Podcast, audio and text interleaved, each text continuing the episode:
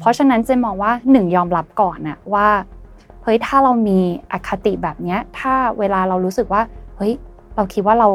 ถูกต้อง เราคิดว่าดีกว่าคนอื่น มันเป็นเรื่องปกติ ไม่ได้หมายความว่าเราเป็นคนแย่เป็นคนเลวเนาะยอมรับก่อนแล้วอีกอันหนึ่งก็คือว่าตั้งคำถามนะคะเหมือนใช้คำว่า challenge ตัวเองบ่อยๆ ตั้งคำถามว่าสิ่งที่เราคิดอะมันถูกต้องเสมอไปหรือเปล่า คือถ้าเราว่าเรารู้สึกว่าตอนนี้แบบฉันเหนื่อยมากๆ กับการที่จะต้องเห็นอกเห็นใจคนอื่น ก็อาจจะหยุดนิดนึงนะคะพอสนิดนึงแล้วก็บอกว่าโอเคงั้นต่อไปเนี้ยเดี๋ยวเราจะเอาแค่ส่วนของความเข้าใจ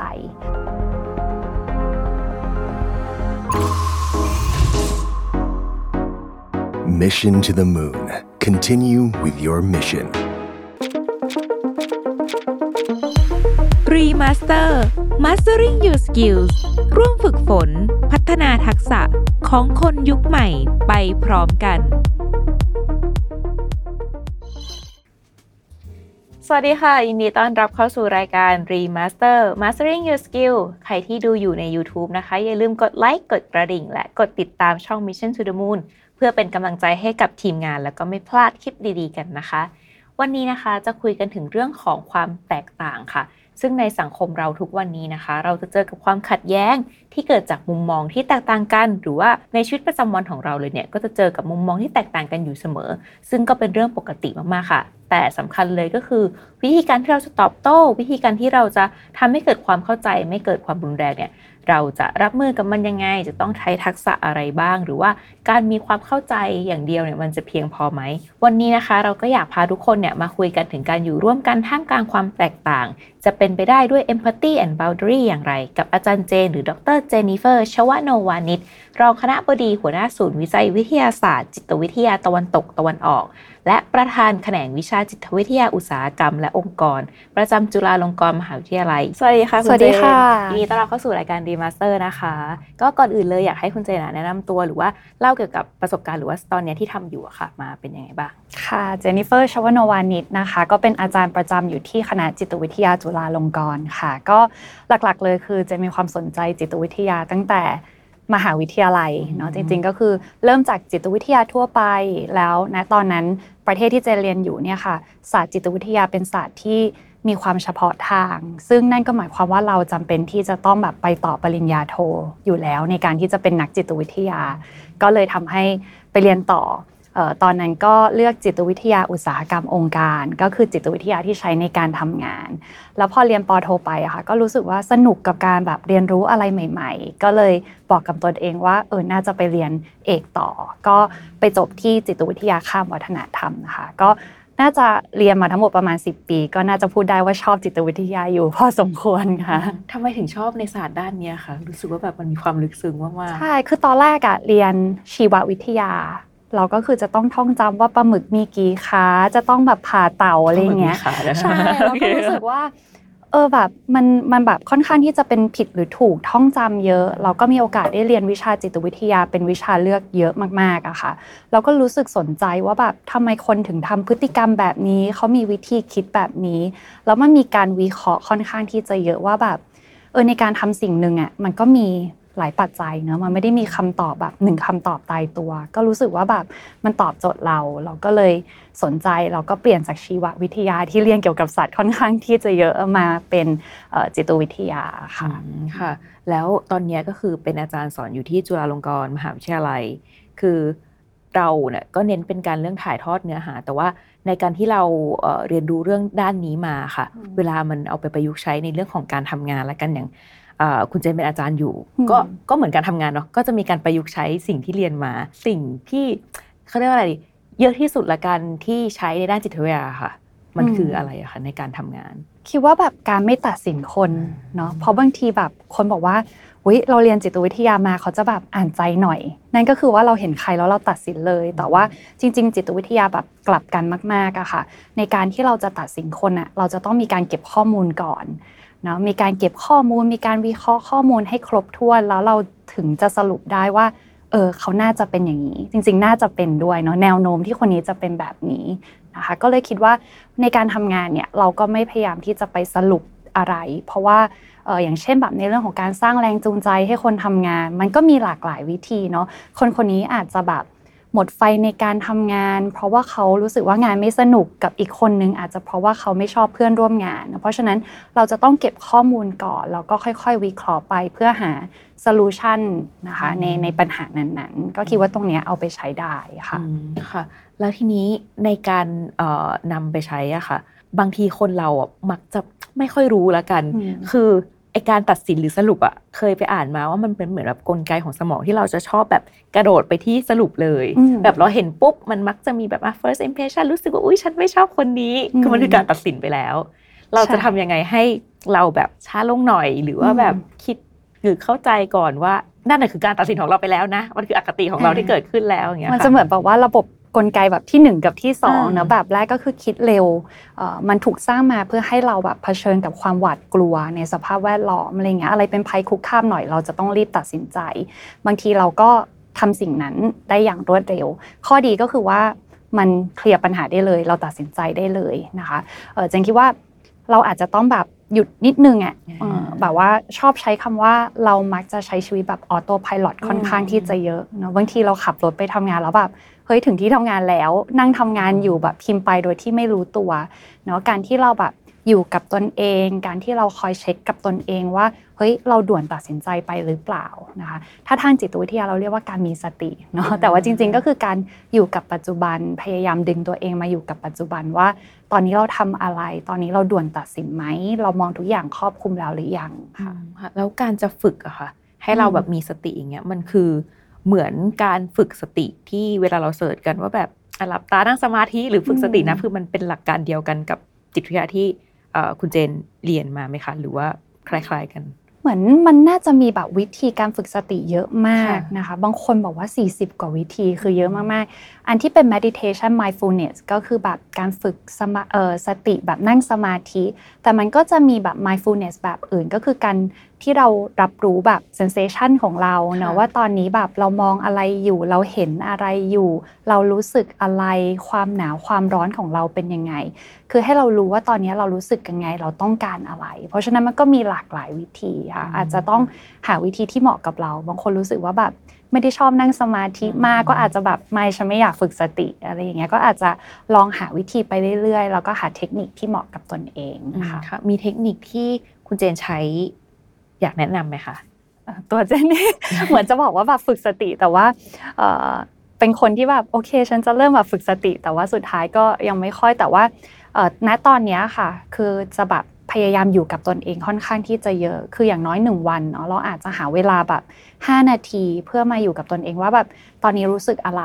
วันนี้เรามีความเครียดเกินหรือเปล่า เหมือนเป็นการทบทวนตัวเองนะคะ หรือว่า เฮ้ยตอนนี้เราต้องการอะไรบ้าง วันนี้ที่เราทำไปเนี่ยมันเกิดความเครียดอะไร แล้วเราปล่อยให้แบบอคติมันเกิดตอนไหนบ้างเจะคิดว่าวิธีง่าย ๆ ก็คือ อาจจะอยู่กับตนเอง อาจจะไม่ต้องเขียนไดอารี่อะแต่แค่ค่ะนั่งอยู่เฉยๆแล้วก็ทบทวนว่าในแต่ละวันอะเกิดอะไรขึ้นอันนี้ก็อาจจะช่วยได้ จริงก็เป็นวิธีที่ง่ายอืมๆแต่ว่าบางคนอาจจะแบบอายุ่งแล้วก็ลืม แต่ว่าถ้าเราแบ่งเวลาสักนิดนึงได้ทบทวนตัวเองอะเชื่อว่ามันจะเป็นประโยชน์ที่ทำให้เรา เข้าใจตัวเอง แล้วก็ใช่รู้ว่าเรารู้สึกยังไงค่ะ ทีนี้หัวข้อในวันนี้ที่อยากชวนคุณเจนคุยก็คือ เราแบบเหมือนไปเห็นบทความมาที่คุณเจนเคยพูดถึงว่าเออชอบความเทาของมนุษย์ คือเราก็เออรู้สึกได้ว่าเออมันคือ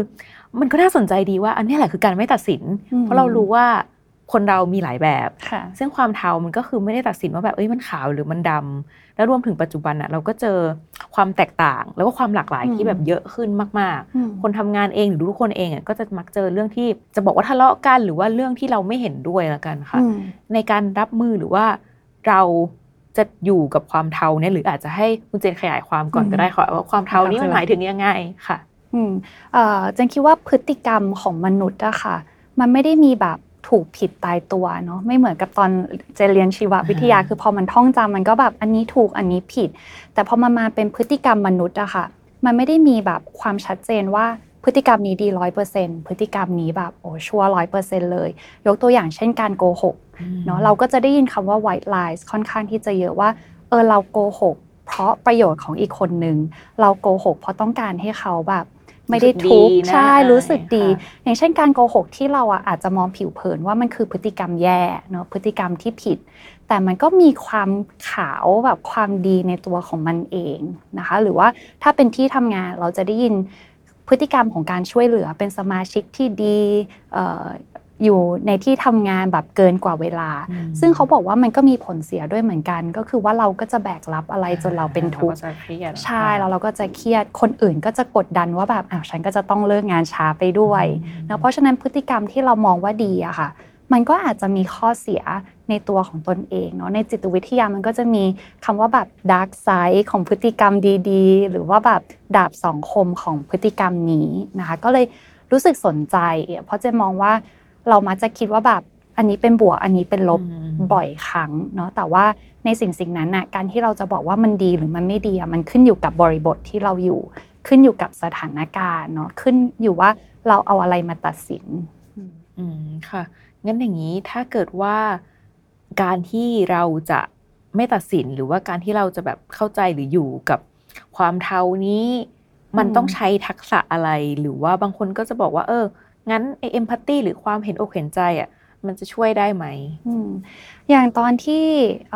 จนเรียนแบบจิตวิทยาข้ามวัฒนธรรมอะค่ะคอนเซปต์ที่เจนชอบมากที่สุดตอนนั้นเลยเนาะว่าแบบเมื่อเราอยู่ในสังคมที่ต่างวัฒนธรรมอะค่ะเขาจะสอนเรื่อง ethnocentrism เนอะฟังดูแบบยากแต่ว่าเออมันมาจากคำว่า ethnicity ก็คือเชื้อชาติเนาะค่ะก็คือ ethno แล้วก็ centrism มาจากศูนย์กลาง center พอมันมารวมกันนะคะมันอธิบายถึงความเชื่อว่า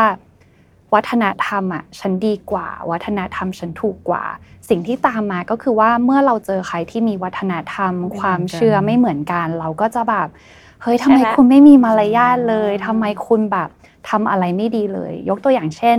ถ้าสมมติเจนแบบมี ethnocentrism ที่สูงมากเนาะเราเจนแบบเชื่อว่าความเป็นไทยความนอบน้อมมันเป็นเรื่องที่ดี เมื่อเจอคนที่แบบพูดจาดังโผงผางกินอะไรดังเจนก็จะแบบทำไมไม่มีมารยาททำไมเป็นคนไม่ดีนะคะมันก็จะทำให้เราเหมือนแบบรู้สึกลบกับคนอื่นได้ง่าย ซึ่งเจนคิดว่า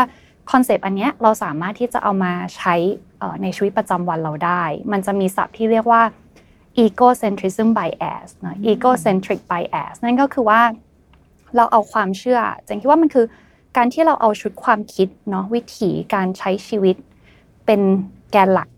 แล้วเราก็ไปตัดสินว่าแบบคนอื่นที่มีชุดความคิดไเหอนมีเรความเชื่อไม่เหมือนเราเนาะก็คือเขาไม่ดี เขาทำอะไรไม่ถูกต้อง โดยที่แบบเราคิดว่าตัวเองเหนือกว่า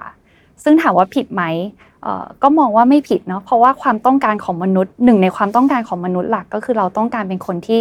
เก่งอะเป็นที่ยอมรับใช่เพราะว่าถ้าเรารู้สึกว่าเราเก่งแล้วเนี่ยเราก็จะมี self esteem รู้สึกว่าตัวเองมีคุณค่าเป็นที่ยอมรับมากยิ่งขึ้น เพราะฉะนั้นไอ้ความเชื่อแบบเนี้ยค่ะหรือว่าความต้องการที่จะคิดว่าตัวเองดีกว่าคนอื่น มันสามารถที่จะเกิดได้แบบตามกลไกปกติของเลยใช่ปกติก็คือเลเรื่องปยกติเลยใช่เพราะฉะนั้นเจนมองว่าหนึ่งยอมรับก่อนน่ะว่า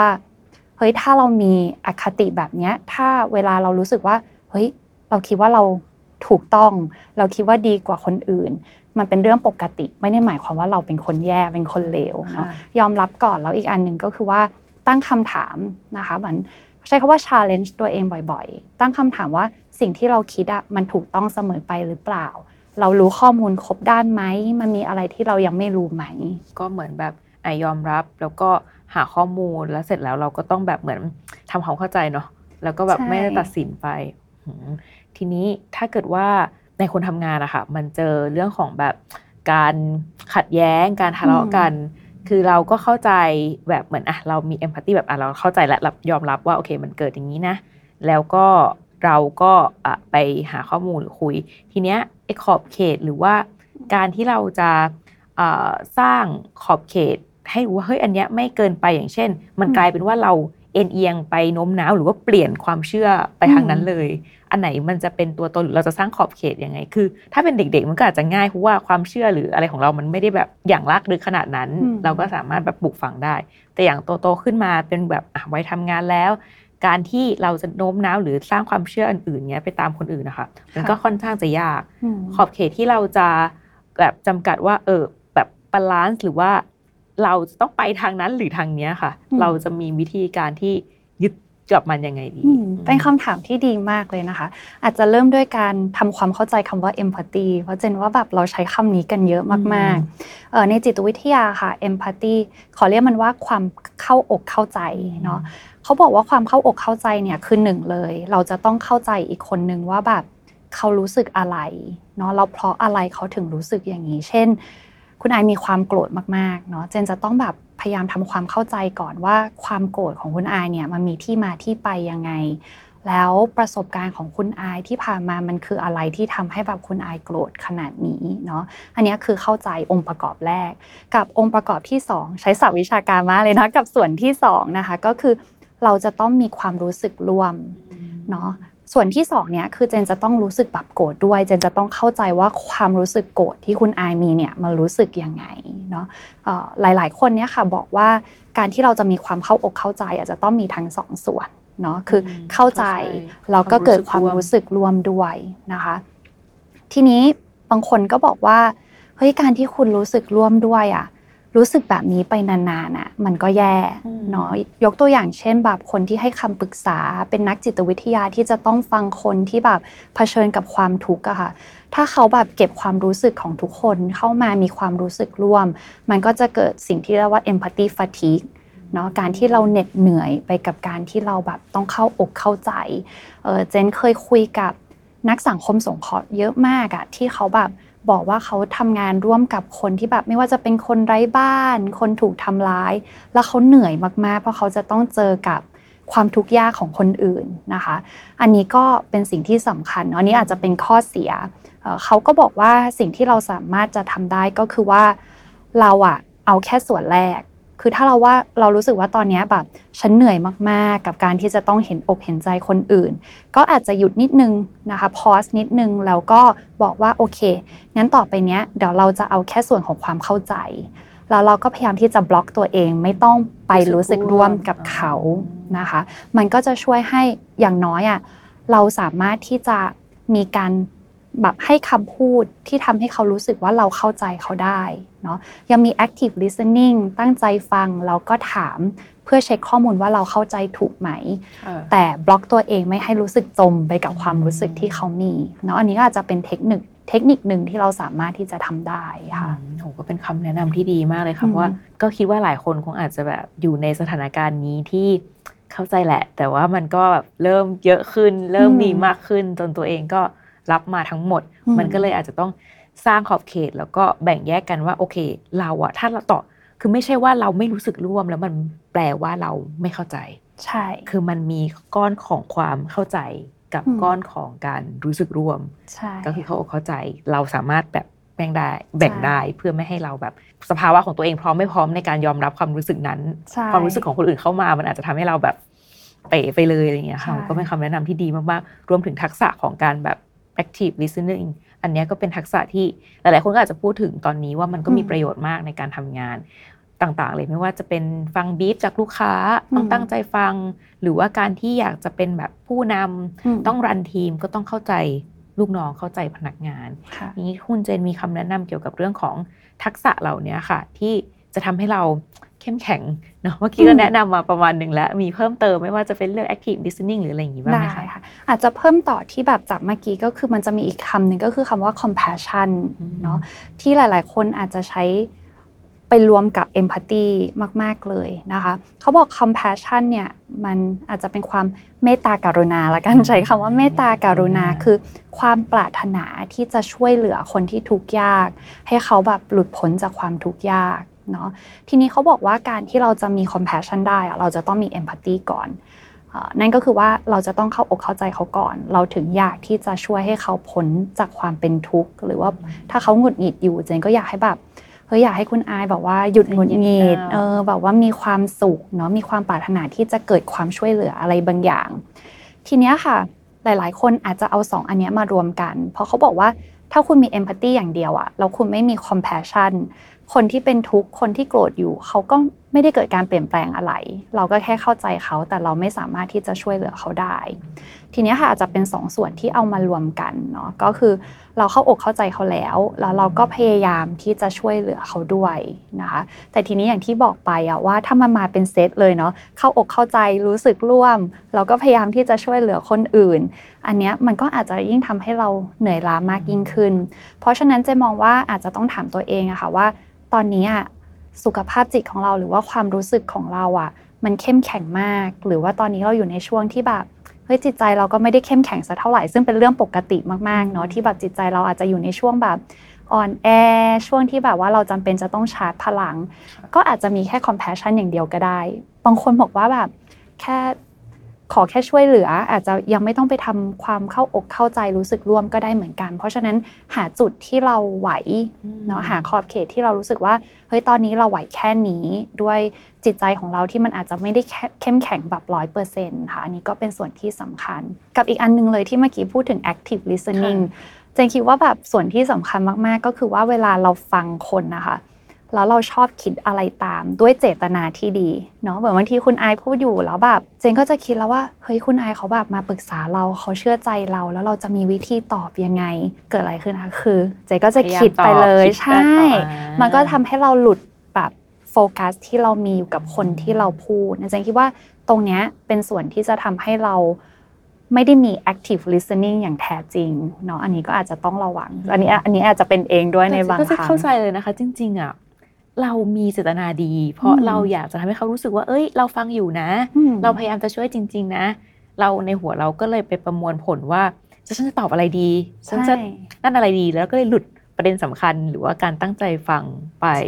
ซึ่งหลายๆคนคิดว่าหลาย ๆคนนะคะเป็นแต่ว่าแล้วเราจะ จัดการงานดีคือเราก็พยายามที่จะแบบฟังเขาก่อน หรือหลาย ๆ คนคิดว่าปัญหาได้อย่างตัวเองอะที่เป็นปัญหาว่าพยายามที่จะตอบคือแค่รู้สึกว่าอุ้ยฉันนึกตรงนี้ขึ้นมาได้แต่ฉันกลัวลืมแล้วฉันก็พยายามที่จะบอกไป แต่ว่ามันก็ไม่ดีคือก็มี feedback มาอันเนี้ยจากแบบประสบการณ์ของเองคือในทีมก็ feedback กันมาอะไรเงี้ยว่าเหมือนแบบพอมันแทรกหรือมันขัดมันก็จะรู้สึกว่าอาจจะอึดอัดอย่างเงี้ยค่ะ ก็พยายามที่จะแบบปรับอันนี้คุณจะมีวิธีแบบแนะนำหรือว่าจะทำให้ยังไงให้เราสามารถ พัฒนา skill เรื่องของ active listening ได้ค่ะสิ่งที่เจนชอบพูดก็คือว่ามองเรื่องเงียบให้เป็นปกติ แต่ว่ามันก็ต้องอาศัยความร่วมมือของสองคนด้วยเนาะคือบางทีเรารู้สึกว่า ถ้าเราตั้งใจฟังจริงๆอะค่ะ คือถ้าสมมติคุณไอพูดอยู่เนาะเราเจนตั้งใจฟังจริง ๆ พออีกคนหนึ่งพูดจบอะมันจะมีแบบความเงียบแบบเป็นเดทแอร์อยู่นิดนึงเพื่อให้คนฟังอะประมวล เราก็คิดว่าฉันจะตอบว่าอะไร แต่ว่าไอ้ความ ตรงเนี้ยเราชอบแปลว่าแบบมันเป็นความอึดอัดอีกคนนึงแบบไม่ฟังอยู่เพราะฉะนั้นมองความเงียบแบบให้เวลาแบบ5วิ10วิให้อีกคนนึงแบบกำลังย่อยข้อมูล แล้วก็ให้เขาคิดว่าโอเค ฉันอยากจะตอบว่ายังไงนะคะก็อันนี้จะมองว่าแบบแต่มันต้องอาศัยความร่วมมือของสองฝ่ายเนาะมองความเงียบให้ให้เป็นเรื่องปกติ ถ้าบางทีเขาตอบสวนมาเลยอะไรอย่างเงี้ยมันคือถ้าคนตั้งใจฟังจริง ๆ เขาอาจจะต้องขอเวลานิดนึงก็เป็นเหมือน วิธีที่อาจจะลองเอาไปใช้ดูว่าเออความเงียบมันก็เป็นเรื่องปกติ ถ้าไปเริ่มทำเพื่อนอาจจะบอกว่าเป็นไรทำไมไม่ตอบแต่ว่า ก็บอกอยู่ว่าคิดอยู่อะไรเงี้ยบางทีก็คิดไม่ทันก็คิดอยู่ก็เป็นเรื่องปกติอ่าก็หรือว่าเราอาจจะมีคำแบบที่นั่นแบบว่าเฮ้ยเมื่อกี้ได้ข้อมูลมาเยอะมากๆเลย แบบขอเรานึกนิดนึงนะ แบบขอเราประมวลผลนิดนึง ถ้าเป็นคนที่เราสนิทด้วยนะ ก็แบบเเมื่อกี้ได้ข้อมูลเยอะมากๆเลยเดี๋ยวแบบ ขอคิดนิดนึงหรือว่าเราอาจจะใช้เวลาตรงนี้เหมือนทวนด้วยการพูดออกไปว่า เอ้ย จากที่เจนฟังมาเมื่อกี้เจนได้ข้อมูล 1 ข้อมูล 2 ข้อมูล 3 เจนเข้าใจถูกหรือเปล่านะคะเพราะฉะนั้นบางทีเราอาจจะเปลี่ยนเอ้ตรงเดทแอร์เป็นการทวนแล้วพอเราทวนไปเนี่ยมันก็ทำให้เราคิดต่อไปด้วยแล้วอีกคนหนึ่งเขาก็อาจจะ เช็คด้วยว่าเราเข้าใจถูกหรือเปล่า อันนี้ก็อาจจะเป็นเทคนิคหนึ่งที่ใช้ได้แบบ ถ้าสำหรับบางคนที่ไม่ชอบเดทแอร์รู้สึกอึดอัดนะโหวันนี้เราก็ได้เหมือนกับเออได้เห็นมุมมองเรื่องการรับมือของความแตกต่าง แล้วก็การจำแนกเรื่องของแบบขอบเขตที่เราจะเข้าใจเราจะรู้สึกร่วม เราจะรับมือยังไงให้ไหว เพราะว่าเราก็เหมือนหลังๆมา มันก็ คนก็รู้สึกเครียดกันเยอะ แล้วก็ต้องดูแลจิตใจตัวเอง คือ มันก็จะเข้าใจแหละว่า แต่ก่อนเราจะรู้สึกว่าเอ้ยถ้าเราไม่รู้สึกกับเขา ถ้าเราไม่เข้าไปช่วยเขาอะฉันจะกลายเป็นคนผิด ซึ่งแล้วเราไหวหรือเปล่าสุขภาพใจหรือว่าตัวเราเป็นยังไง อันนี้ก็คิดว่าทำให้เออเห็นมุมมองที่น่าสนใจมากขึ้น แล้วก็ได้เทคนิคดีในการฝึกสุดท้ายแล้วค่ะอยากให้เอ่อคุณเจนแนะนำหรือว่าให้คำปรึกษากับคนที่ฟังอยู่หน่อยว่า ตอนนี้เรารู้แล้วว่า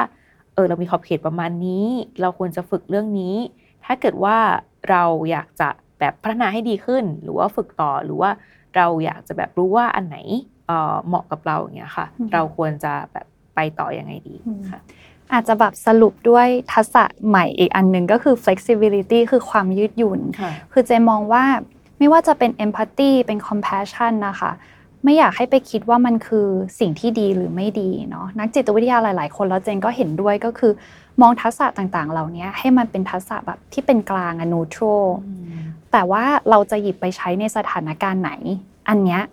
มันจะบอกแล้วว่าทักษะนั้นจะทำให้เกิดเรื่องดีหรือไม่ อย่างเช่นเรื่องของ empathy เลยอะค่ะ บางทีการที่เราอะมีความรู้สึกร่วมกับอีกคนหนึ่งมากเกินไป ก็อาจจะทำให้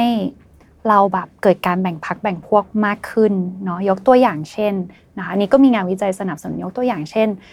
มีเพื่อนร่วมงานมาเลย เราก็บอกว่า